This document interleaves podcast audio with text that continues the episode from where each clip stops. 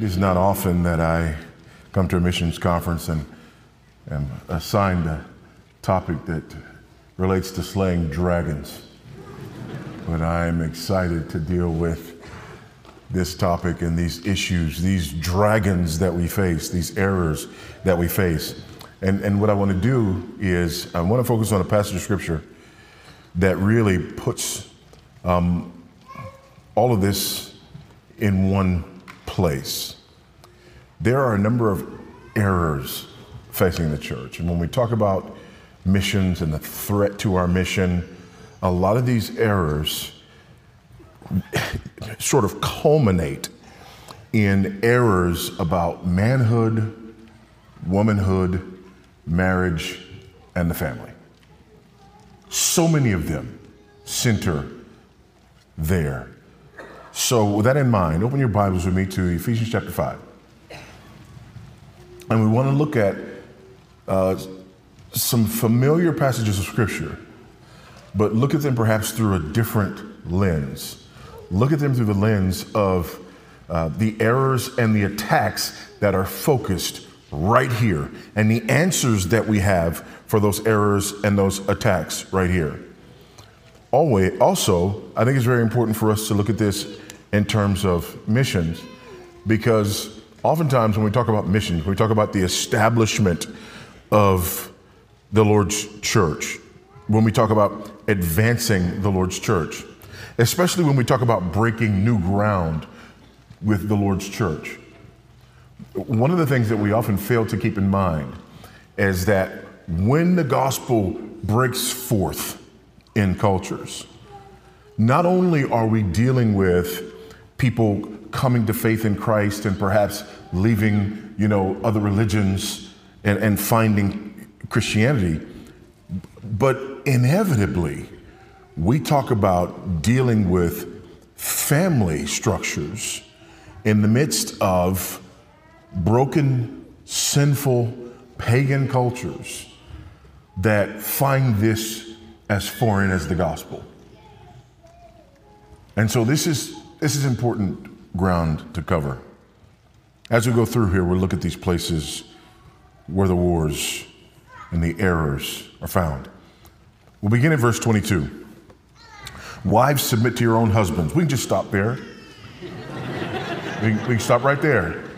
We're already at war. We're already at war with our culture, right? I didn't even finish the whole verse, and we're already at war with our culture. Wives, submit to your own husbands. Let me just point out, right? Let me just make my point here. Number one, this verse, obviously, when we read this, we think about feminism, right?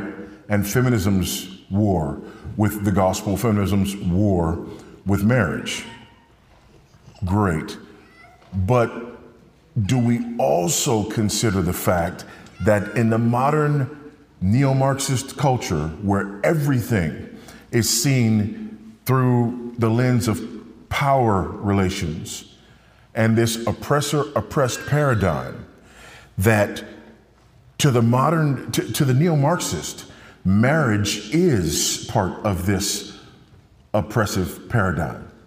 It is essentially the oppression of women, if you will. So there we have this issue of feminism, we have this issue of Marxism, but then we also have this issue of same-sex marriage right here, because we have wives, submit to your own husbands. Wives and husbands. A marriage is made up of wives and husband. A marriage is made up of a wife and a husband. Are you smelling what I'm stepping in? Here's another battleground. A husband is only a husband if the husband has a wife. And a wife is only a wife if the wife has a... So a wife can't have a wife. And a husband, watch this, can't have a husband. And them's fighting words today. They absolutely are. So we haven't even finished the first verse. And we see here that we're at war. But dare we forget that we're also dealing with the idea of wives as women and husbands as men, which means that we actually believe that there is something ontologically unique about manhood and about womanhood. And that God, who made them male and female in his image. Again, another battleground, okay? Before we even get out of verse 1. Wives, submit to your own husbands as to the Lord. There's the ultimate battleground. For the husband is the head of the wife, even as Christ is the head of the church, his body, and as himself its Savior. Now, as the church submits to Christ, so also wives should submit in everything to their own husbands. Husbands, love your wives as Christ loved the church and gave himself up for her, that he might sanctify her, having cleansed her by the washing of water with the word, so that he might present the church to himself in splendor, without spot or wrinkle or any such thing, that she might be holy and without blemish. Well now we're entering into another area of conflict.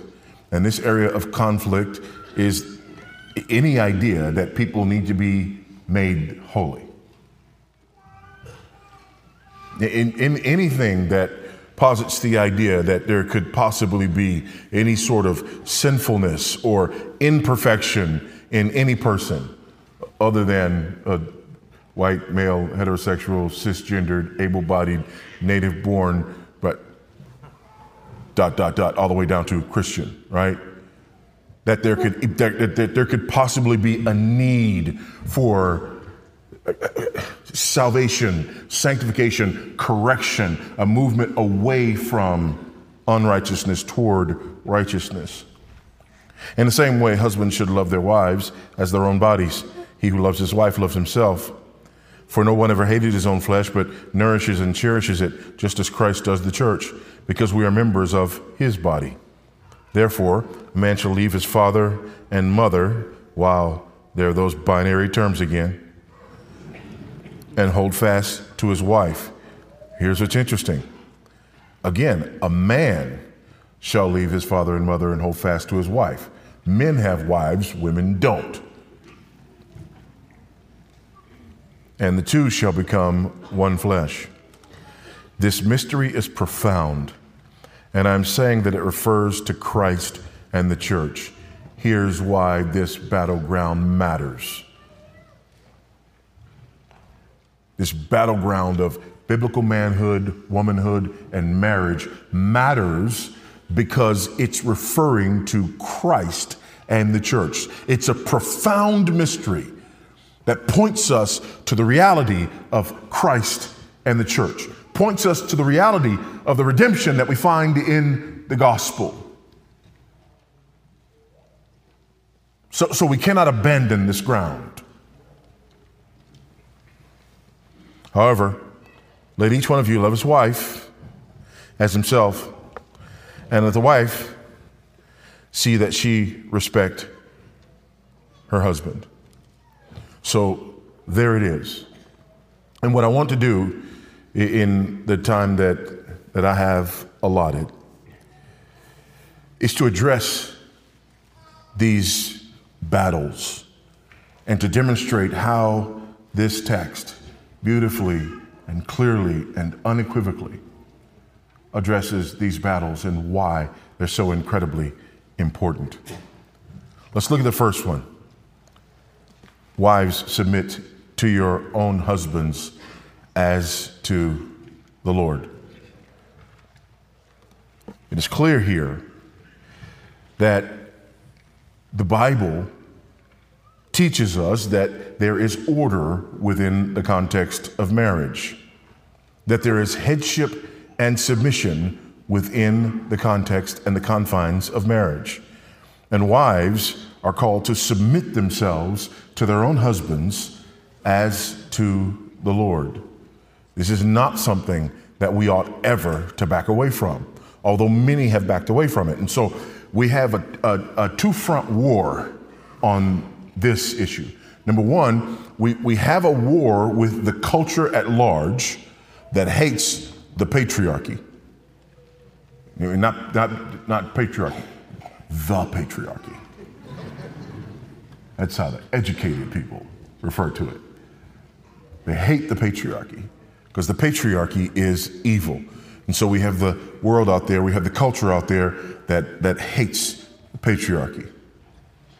And so we have, women, for example, who decide that, because they hate the patriarchy, when they get married, they're not going to take their husband's name, right? I'm an independent woman. I don't take the name of that man. I'll keep my father's name instead. So that's...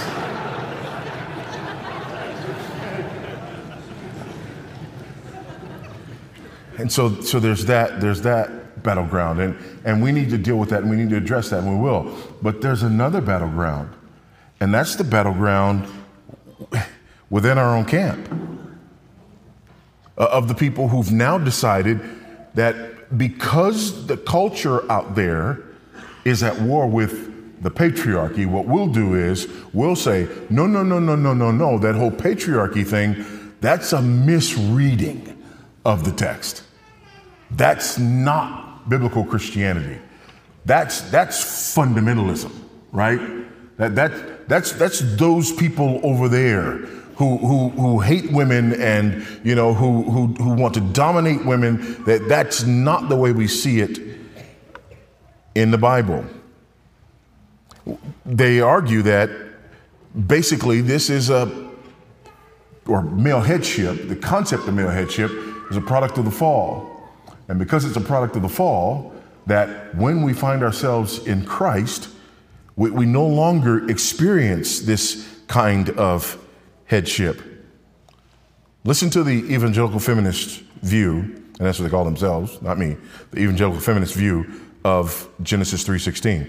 Genesis 3:16, by the way, to the woman he said, I will surely multiply your pain in childbearing.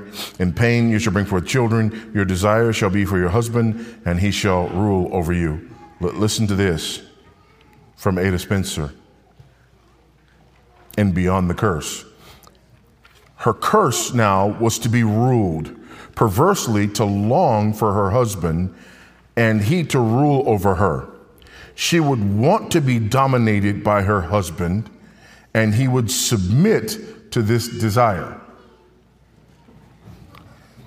Hey, I don't write the mail, I just deliver it, right? She would want to be dominated by her husband, and he would submit to this desire. God does not command Adam to rule or govern his wife. Rather, the curse is Eve's. The ruling is a consequence of Eve's longing after the fall.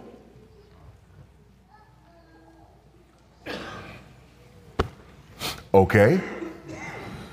Same phrase is used in the next chapter, Genesis chapter 4, verses 5-7. So Cain was very angry, and his face fell. The Lord said to Cain, why are you angry? And why has your face fallen? If you do well, will you not be accepted? And if you do not do well, sin is crouching at the door. Its desire is for you, but you must rule over it.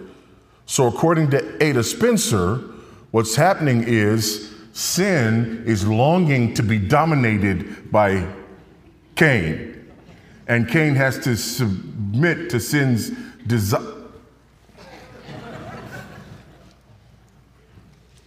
The Council on Biblical Equality. Sounds like a good thing, right? Listen to their statement here. Point number one, Scripture is our authoritative guide for faith, life, and practice. Amen, hallelujah, praise the Lord. And I want to get my amen there because it's downhill from here. 2, patriarchy, and then in parentheses, male dominance, right? So they have to redefine patriarchy, right? Patriarchy means male leadership, male headship. Patriarchy, patriarchal cultures, right? Men are the heads of their family. You define people's lineage through that male lineage, that male headship. That's patriarchy. They say patriarchy, male dominance in parentheses, is not a biblical ideal, but a result of sin. Patriarchy is not a biblical ideal, but a result of sin. And again, they're defining patriarchy as male dominance. Patriarchy is an abuse of power, taking from females what God has given them, their dignity and freedom, their leadership, and even their lives. How about that? Listen to this from the United Nations. The family is an institution that has historically been a stronghold of patriarchy and embodied men's social power and domination over women. Patriarchy, in its wider definition, means the manifestation and institutionalization of male dominance over women and children in the family, and the extension of male dominance over women in society in general. That's how they're defining patriarchy. And so evangelical feminists are right along with, you know, the UN and liberal, you know, institutions and everyone else in redefining this idea of patriarchy, redefining this idea of male headship as this sinful thing. And their argument is that headship is something that comes as the result of the fall. And now that we are in Christ, that curse has been reversed. That's the argument, right? Again, that's what I've read. And I just want to make sure that you understand that, because I got questions. Because if you remember, the first part of the curse for Eve was pain in childbearing.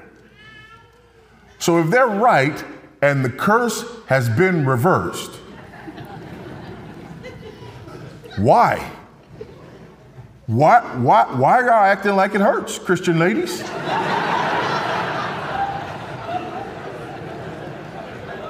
We should be able to find out who's really saved in the maternity ward, right?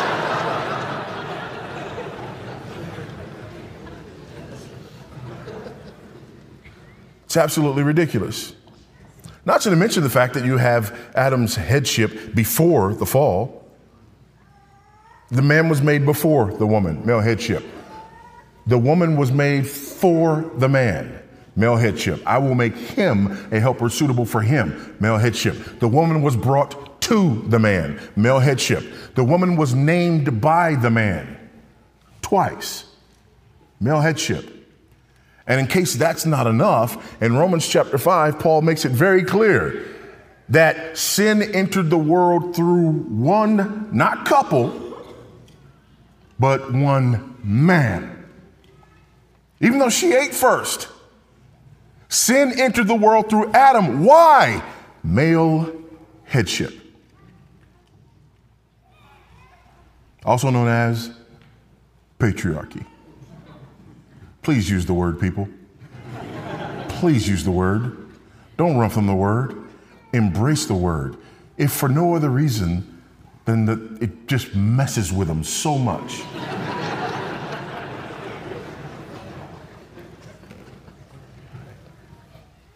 There's another way that people try to get around it. The evangelical feminists also try to make a more sophisticated argument here from the text. It goes something like this. You know, in the Greek New Testament, you have the verb in 22 borrowed from 21.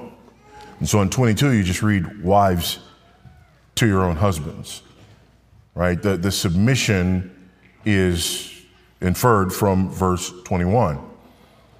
And that's really important, because in verse 21 of Ephesians 5, it says, submitting to one another out of reverence for Christ. So their argument is that based on that what you have is mutual submission in the New Testament. Again, and this error is, it's It's everywhere. Again, not everywhere, everywhere. That's beyond everywhere, okay? It's everywhere. People, yeah, verse 21, you got mutual submission. So God calls us to mutual submission. Several problems with that. Problem number one is the verb that's used there. The verb that's used there, it's a military term. It's a military term for submission. And here's a newsflash. I don't know if you've ever been in the military. You don't even have to be in the military to know this fact that I'm about to tell you. In the military, submission works in only one direction. Amen? It works in only one direction. There's another issue. And that is, verse 21 is the end of a paragraph. Verse 22 starts a new paragraph. It's the end of a sentence and the end of a paragraph. And I don't care what language you speak. You can have a language that goes from left to right or right to left, but you do not have languages that go from back to front. You don't start at the end of a paragraph. You have to start at the beginning of a paragraph, which means that if we're going to understand verse 21, we have to go all the way back to verse 15. And this is important because it's going to incorporate a whole lot of these other errors that we're dealing with. So when you go back to verse 15, an amazing thing happens. In beginning at verse 15, it's going to open up like a telescope. You have three contrasts. On the third contrast, you have three commands. And on the third command, you have three contexts. Okay? Three contrasts. On the third contrast, three commands. On the third command, you have three contexts. All right? This won't hurt. Let's look.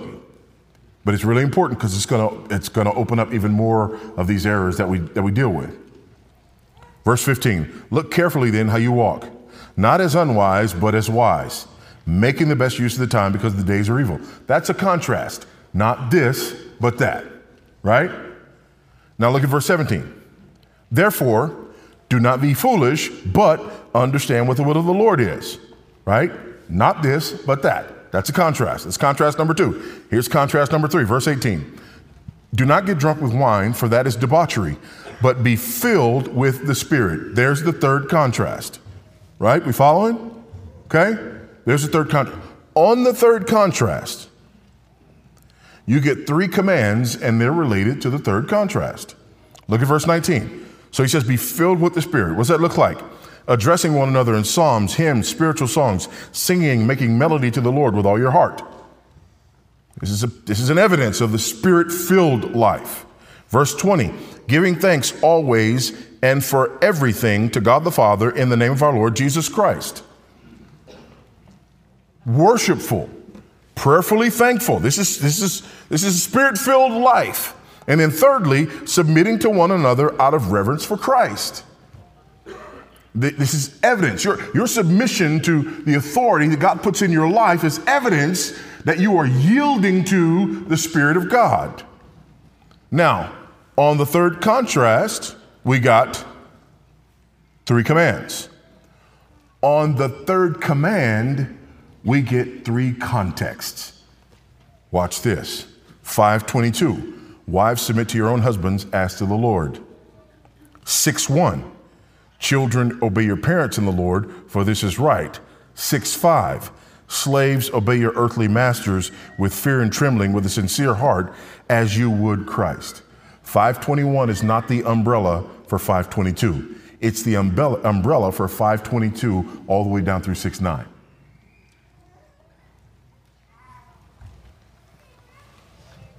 And that introduces another set of errors and controversies. Look at 6:1.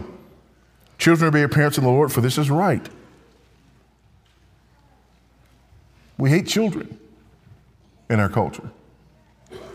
We do. We hate them. We hate them so much we murder them in the womb. But we'll get back to that. Let's go back to where we were in 5:22. So we see that there's this error. There's this two-pronged error. People are at war with us. They're at war with us because they hate male headship. They're at war and they hate male headship because they hate God's headship. They're at war and they hate male headship because they're in rebellion against the Lord. They're in rebellion against Christ. And because their desire is to blaspheme this glorious picture of the relationship between Christ and his bride, the church. But the text could not be clearer.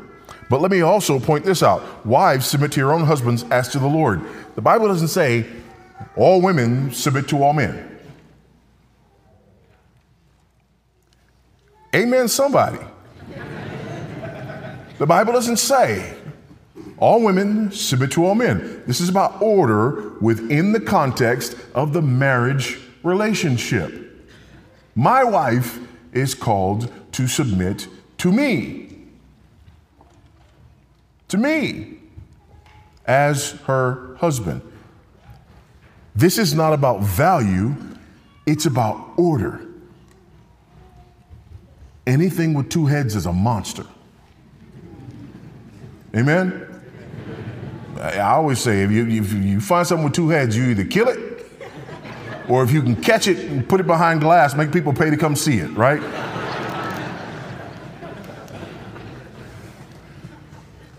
This is about order, not value. Again, since he uses this military term, I think it's appropriate to use a military illustration here. If you have two people in a unit, in a military unit, and one of them is an enlisted man. He's a sergeant. And he's been there for 10 years. But the other one is an officer, right? You got a young lieutenant who's been there for 10 months. Well, who's more valuable? It's not a trick question. It's the enlisted man who's been there for 10 years. Amen? It is. But in terms of order, who's superior? The officer who's been there for 10 months or 10 weeks or whatever. And for the sake of order, when the officer gives the order, what does the more valuable enlisted man do? Salute and execute. And if he doesn't, everything breaks down. Because it's not a question of value. It's a question of order. Women are not less valuable than men. When Adam sees Eve, he says, "This is at last bone of my bones, flesh of my flesh. She shall be called woman because she was taken out of man." These are statements of her equal worth and value and standing before God.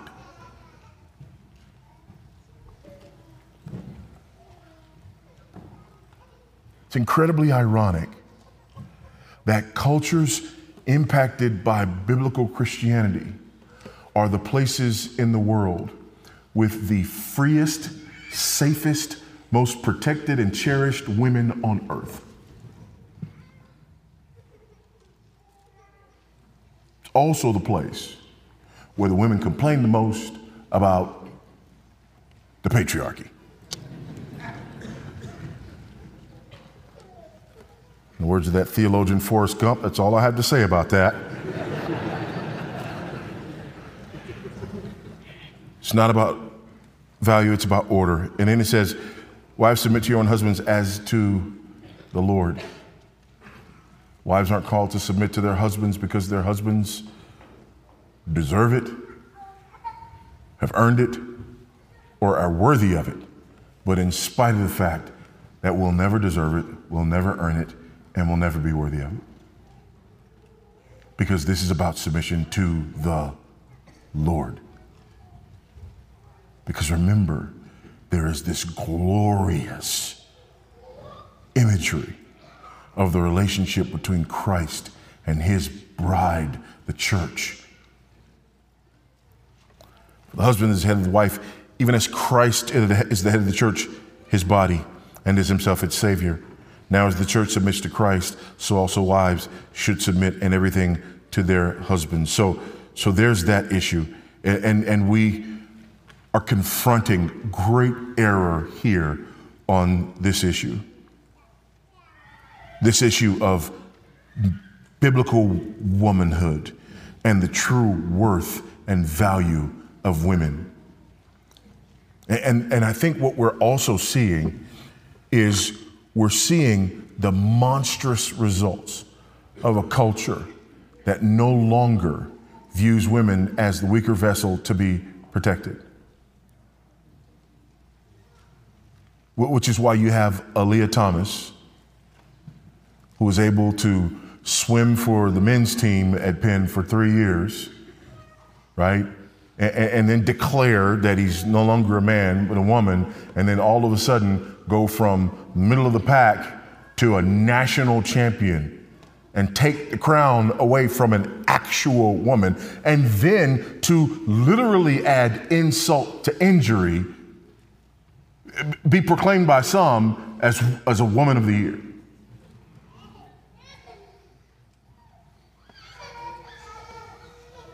Or Fallon Fox. This is a while back, but Fallon Fox was an MMA fighter. Yeah, you know where this one's going, huh? An MMA fighter who underwent a transition and got into the ring with a woman and fractured her skull. Or a young man in California who assaulted a woman some years back in a bathroom, in a public bathroom. And later on, he goes to trial for this assault. And when he goes to trial for this assault, he decides that suddenly he's going to transition and he's going to identify as a woman. Why is this important? Because the assault happened when he was 17. His conviction happened when he was 23. Because he was 17 when the assault happened, he went into a juvenile facility, and because he identified as a woman, this 23-year-old man went into a juvenile female facility. This is what we do in the name of equality for women. We brutalize them rather than protect them.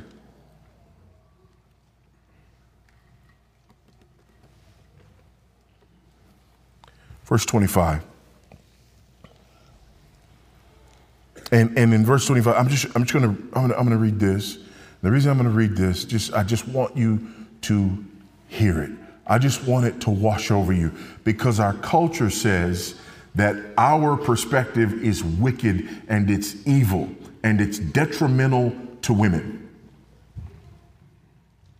It says that our view is the problem. And we've got Christians who are now trying to back away from patriarchy, back away from male headship, because we're ashamed. We're ashamed of this.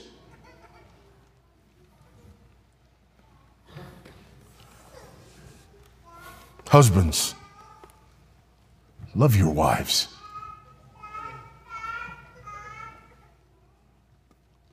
Husbands, love your wives.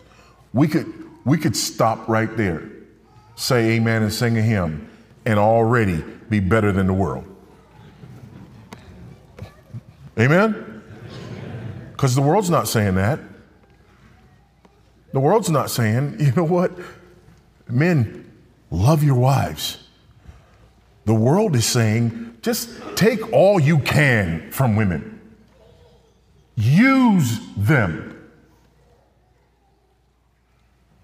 Text says, husbands, love your wives. Love your wives. As Christ loved the church. It's even defining it, right? Because we don't even know what that is. Okay? We've succumbed to these Greco-Roman myths of even what love is. So the text is going to clarify that. Husbands, love your wives. He doesn't say you have to have, you know, these whatever. Love your wives as Christ loved the church and gave himself up for her, that he might sanctify her, having cleansed her by the washing of water with the word, so that he might present the church to himself in splendor, without spot or wrinkle or any such thing, that she might be holy and without blemish. In the same way, like this is how husbands should love their wives as their own bodies. He who loves his wife loves himself. She's not just mine, she's me.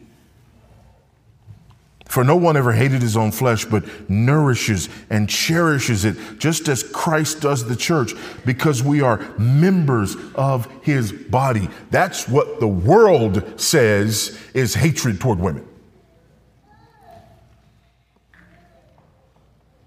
Offensive domination and abuse of women.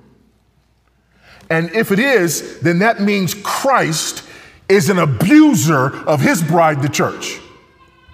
That's what they're saying. Why am I making that argument? Verse 31.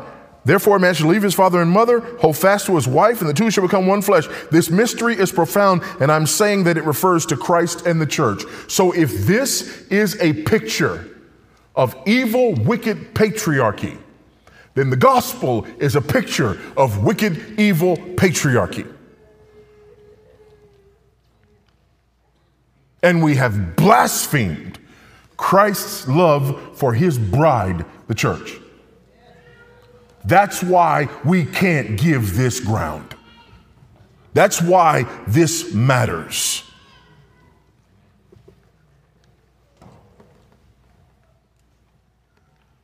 When we switch this around and change this up, and it becomes a free-for-all, and you can define it any number of ways that you want to, then what we're doing is ultimately we're blaspheming this glorious and beautiful picture of the love that Christ has for his bride, the church. That's why this is so wicked and so sinister. You can search the world over and you will not find anywhere a more glorious and beautiful, life-giving picture of the relationship between men and women. You're not going to find women more cherished. And yet our culture is at war with this. Verse 33, however, let each one of you love his wife as himself, and let the wife see that she respects her husband. Now let's go to 6:1 and let's look at the other thing, the other error. Children, obey your parents in the Lord, for this is right. We've turned this on its head. First of all, your children are not yours. Children, obey the state, for this is right. We've even moved from that. Children, obey your feelings, for this is right. And then on top of that, we say, parents, obey your children's feelings, for this is right. So if Johnny comes to you and says that Johnny is now Susie, it is your job not to instruct Johnny that he's not Susie, but to instruct Susie that you affirm her as Susie. That's your job. Your job is to obey, to submit to what it is that your child says that he or she is. Sounds like the same twisted logic of the evangelical feminist. And it is. Parents, not only do you no longer have the duty and obligation, but it's being argued that you don't have the right to lead your children in this regard, or in many others. In fact, it is seen as an act of abuse to do so.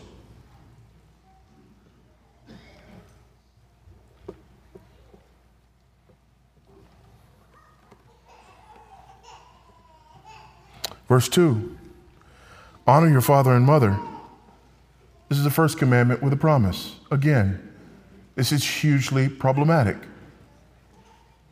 because the idea of children obeying their parents and children honoring their parents, this idea reeks of patriarchy.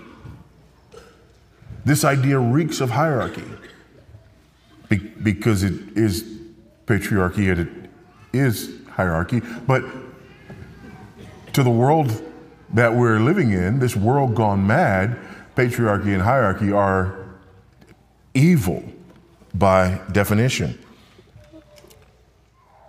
That it may go well with you and you may live long in the land. And then it gets worse. Look at verse 4. Fathers, do not provoke your children to anger, but bring them up in the discipline and instruction of the Lord. Now we've lost our ever-loving minds.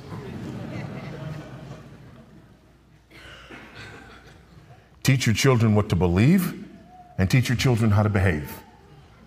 Essentially, that's what's said here. Parents, it's your job to teach your children what to believe and teach your children how to behave. And in the day and age in which we live, this is tantamount to child abuse.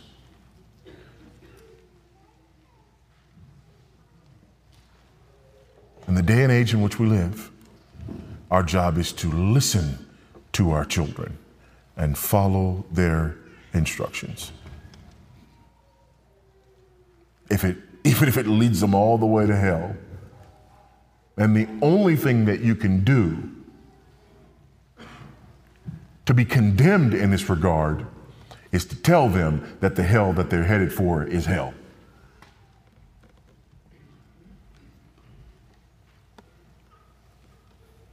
These are the battlegrounds. These are the battlegrounds. This is where the war is being fought. These are errors that are actually creeping in. And we have people who name the name of Christ who are beginning to parrot these things and who are beginning to condemn those who call it out, who say that there's just two sexes, there's just two genders, who say that marriage is between one man and one woman. A husband can't have a husband. A wife can't have a wife. Who say that one of the defining characteristics of marriage is the potential for the union to produce children.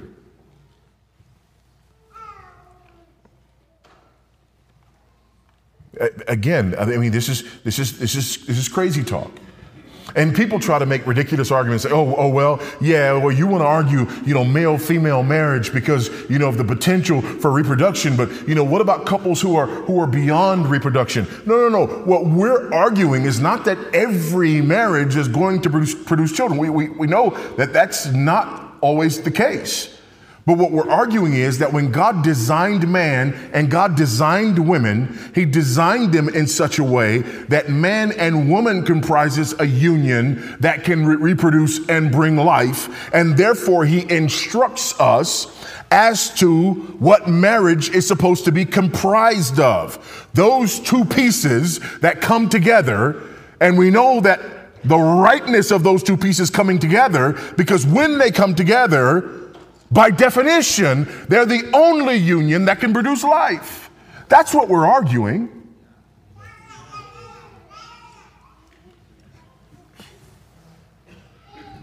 And again, it's a war zone. My children are my children. It's a war zone. My children are not wards of the state. It's a war zone. My job is to instruct my children, not to take instruction from them. It's a war zone. If Johnny tells me that he's Susie, I'm going to tell Johnny, no, actually, you're not. You're Johnny. Listen, I have more tolerance. And I do have some tolerance. Contrary to all the rumors, right? I do have tolerance, and I do want people to like me. I get that one too. I'm not a sociopath. I do want people to like me. If they don't, it's okay, but I do want people to like me. But I have more tolerance if Johnny comes to me and says, "I'm Batman."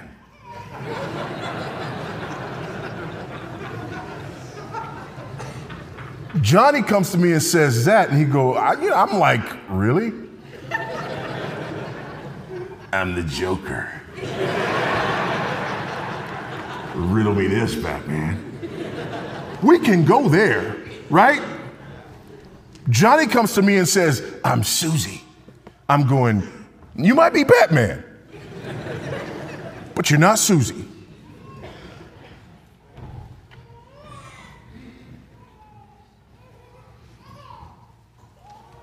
And it would be as ridiculous for me to follow through on the Johnny, you're really Susie, take this drug, have this operation, as it would be for me to follow up on the Johnny, you're really Batman. Let's alter your life. Let's alter your body chemistry. Let's alter your body itself.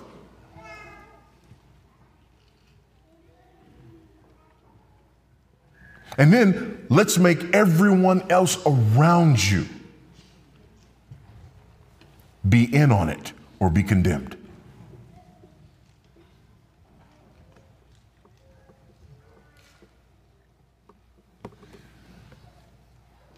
These are just some of the errors that we're facing.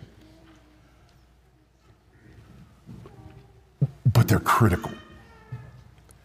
And I want you to notice that they're all centering around the same place. This God-ordained institution that has been given to us, not only for the perpetuation of the race, but also as a living, breathing, God-honoring, Christ-exalting picture of the relationship between our Lord Jesus Christ and the bride for whom he laid down his life. The bride for whom he lived a perfect, sinless life in her place and in her stead. The bride on whom he imputed his righteousness. The bride whose sinfulness he took upon himself, whose penalty he took upon himself on the cross.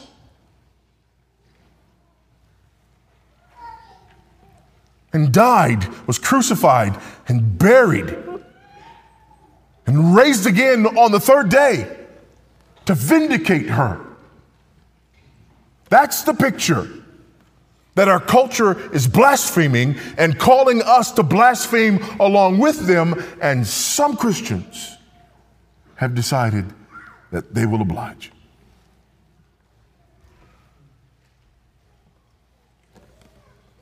It's a bridge too far. We have a beautiful, glorious truth. Let us proclaim it faithfully.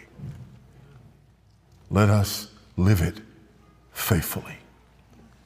Let us defend it faithfully. For our Savior's sake, and for the sake of generations to come. Let's pray. Father, we thank you and praise you for your goodness and your kindness and your mercy toward us. We recognize that we are in the midst of a pitched battle. But this battle is essentially not ours. The world is not at war with us, it's at war with you. And it is only because we're yours that they war against us. Grant by your grace that we might be faithful. Grant by your grace that we might be bold and courageous. Grant by your grace that we might be a glorious, beautiful, winsome picture, even in the midst of our great opposition. For we pray these things and ask these things in Christ's name and for his sake. Amen. Amen.